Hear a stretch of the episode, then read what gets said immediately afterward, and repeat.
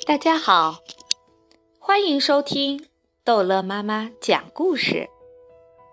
今天，逗乐妈妈要讲的故事叫做《鳄鱼跟妮柳》。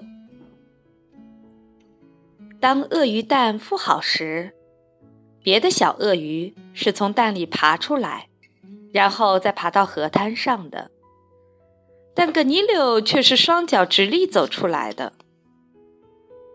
葛尼柳渐渐长得高大起来，他几乎从不趴下来，四肢着地。他能看见许多别的鳄鱼从来没看见过的东西。我能看到比那片灌木丛还要远的地方，他说。可是别的鳄鱼却说：“那又有什么好处呢？”我能从上面看到那条鱼，格尼柳说：“那又怎么样？”别的鳄鱼不耐烦地说。于是有一天，格尼柳一气之下决定一走了之。没过多久，他遇上一只猴子。“我能直立行走。”格尼柳骄傲地说。我还能看到很远的地方。呃，我能头朝下打倒立。猴子说：“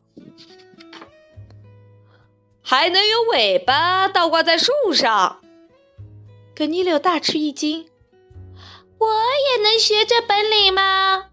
他问。“哎，当然可以。”猴子回答道。你所需要的是大量勤奋的练习，还有一点点别人的帮助。为了学会猴子的绝技，葛尼柳勤奋的练习。猴子看来也很乐意给他一点帮助。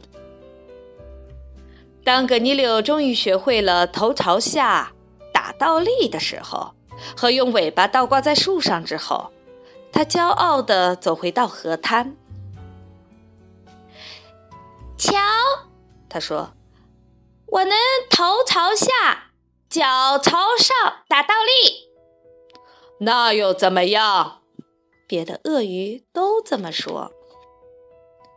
我还能用尾巴倒挂在树上。格尼柳说。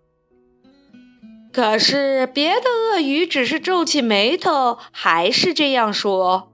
那又怎么样？葛尼柳又失望又生气，他决定回到猴子那里去。可是当他刚刚转过身去，再回头一看，你猜，他看见什么啦？河滩上的鳄鱼跌成了一团。正在试着头下脚上打倒立，还想试着用尾巴倒挂在树上。可尼柳笑了，河滩上的生活再也不会是从前那样了。好，故事讲完了，孩子们，再见。